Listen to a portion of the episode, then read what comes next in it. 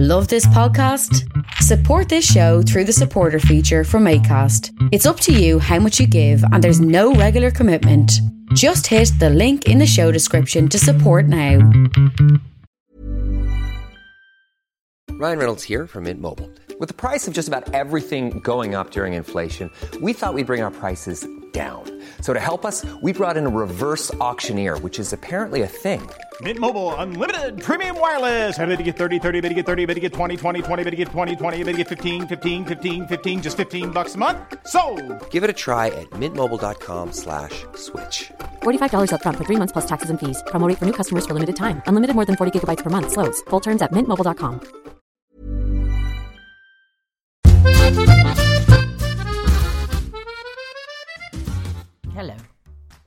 welcome to Lucy's. Well, I was going to say week, but it isn't, is it? Um, I've been a bit lax owing to a little bit of the old COVID 19 action at this end, so it's the last three weeks in Ambridge. Um, we began it with Fallon hunting for a scratch card we'd all forgotten about. This raised many, many more questions about the memory of a two year old and general chronology and time itself than I suspect will ever be answered. So let's just skip the ridiculousness of it and go with it. Did any of us think that Jazza would ever not do the decent thing? No. Do we now suspect that Jazza will milk this for all he is worth? Yes. His reward for being a decent bloke is for him and his putative girlfriend, Jade, to have dinner in the car park out the back of the tea rooms in what Bridge Farm has the cheek to refer to as their orchard, the one they forgot they had. Oh, it'll be dead romantic. Goats eating the paper napkins, Emma schlepping about in her Ugg boots, putting the bins out, pigeons crapping on them from the trees above, and the subtle bouquet of the Bridge Farm reed bed sewage system drifting toward them on the evening breeze. Losing the scratch card somehow segued into a discussion of Fallon's unwillingness to have children, and the subsequent paint by numbers differentiation between Harrison's reaction, calm, reasoned, understanding, and Chris's, what I want to happen is what is happening, la la la la la, reaction to Alice's impending bun in the oven. Hats off to everyone, by the way, that got fetal alcohol syndrome in their BBC Press Office Cause of the Month bingo. You win a bottle of fetal alcohol. For those of you who'd got sepsis, that was last year. Keep up, and also you might want to get that looked at.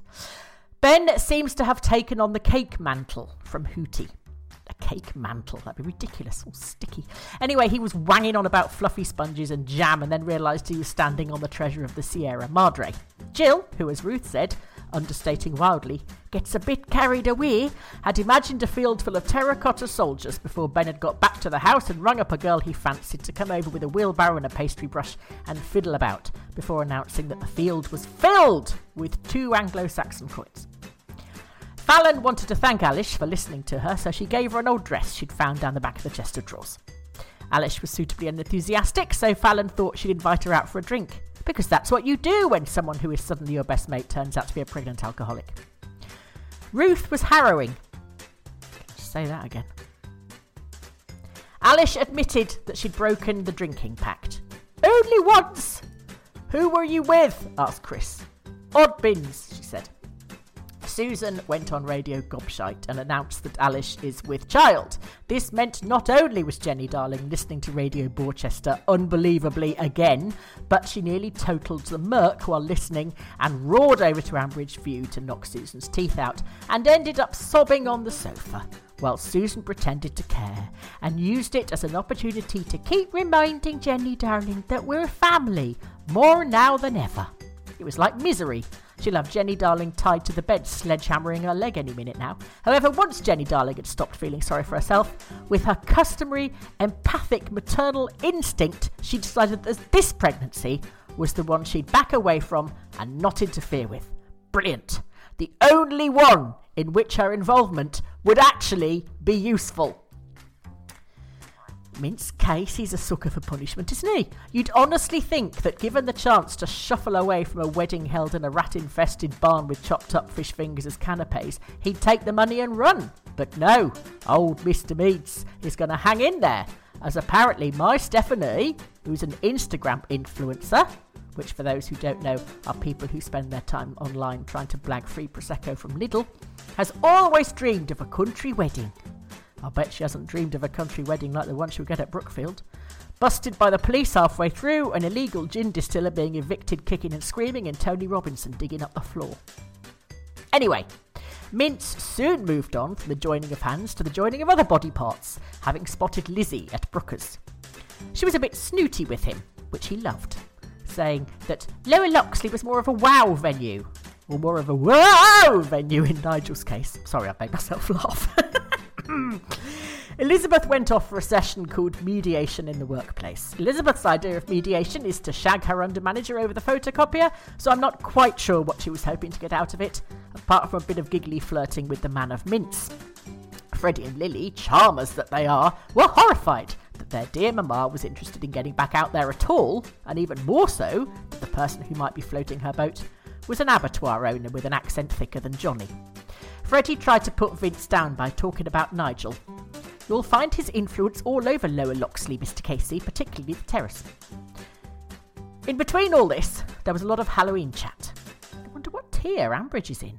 I thought Halloween was all off. Anyway, the spectre of Russ raised its scary head. He wants to do a sort of installation, and Lily was thrilled.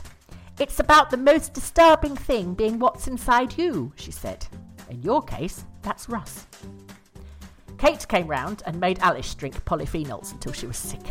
She'd bought two smoothies, one called Light of My Life, which was full of baby's brains, and one called Distraction, which I think Kate said helped her friend stop weeing. Well, after five children, that's no small feat.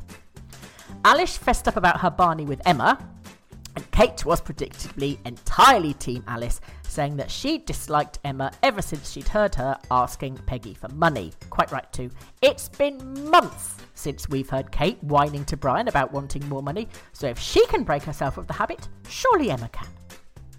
There was an extremely uncomfortable chat between Alistair and Gav, set up by poor Kirsty, who, as I said before, is going to be bloody furious when she finds out what a mug she's been taken for. Oddly, though, Gavin seemed to gain some genuine solace from Alistair. Growing up, your dad is Superman, he said to Alistair. Well, easy mistake to make in your case, Gav, bearing in mind your dad appears to live on another planet and no one knows his real identity.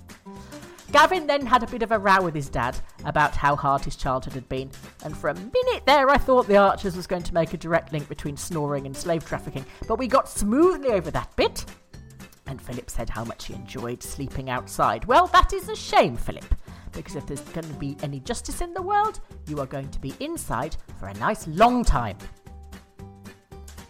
The rewilding stooges are back no further on, obviously. They were celebrating something, and I listened twice, and I still couldn't figure out what had happened, but that's probably because I don't really care.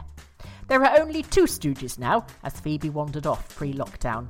Probably got shut in somewhere. They put signs up asking people to check their garages, but no luck yet. She'll turn up.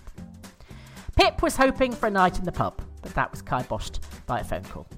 Over the noise of screaming, Rosie asked Pip if she could come and get Toby out of the cereal aisle where he was throwing a wobbly because she wouldn't let him have chocolate ding dongs as they make him so overexcited he wheezes when he laughs. But the best bit of the three weeks, for me anyway, was when Emma called Alice out on her manipulation. She wasn't fair, but my God was she firm. And she was spot on. It was like listening to a really, really brutal AA meeting. There's a saying in AA that if an alcoholic goes to a wedding, she wants to be the bride, and if she goes to a funeral, she wants to be the corpse. And that is certainly true about Alice. She was absolutely saying, You can't be mean to me. Not because I'm sorry about being vile to you, but because of my child. I mean, as a sponsor, Emma is admittedly unusual in her approach, but if she shouted down the phone at me like she did at Alice, I'd be on the slimline tonic in no time. Thing is with Alice, she is her father's daughter. He's done what he likes, always, and there has always been someone there to mop up his mistakes, usually Jenny. None of the Aldridge children have ever been allowed to just stuff up massively and deal with it and survive like the rest of us. They've been insulated against it. Emma's had no insulation. She's like an unlagged boiler in February. She just grits her teeth and she gets on with it. Alice, if you have any sense, listen to Emma. She hates you but she might be the best friend you could have. The end.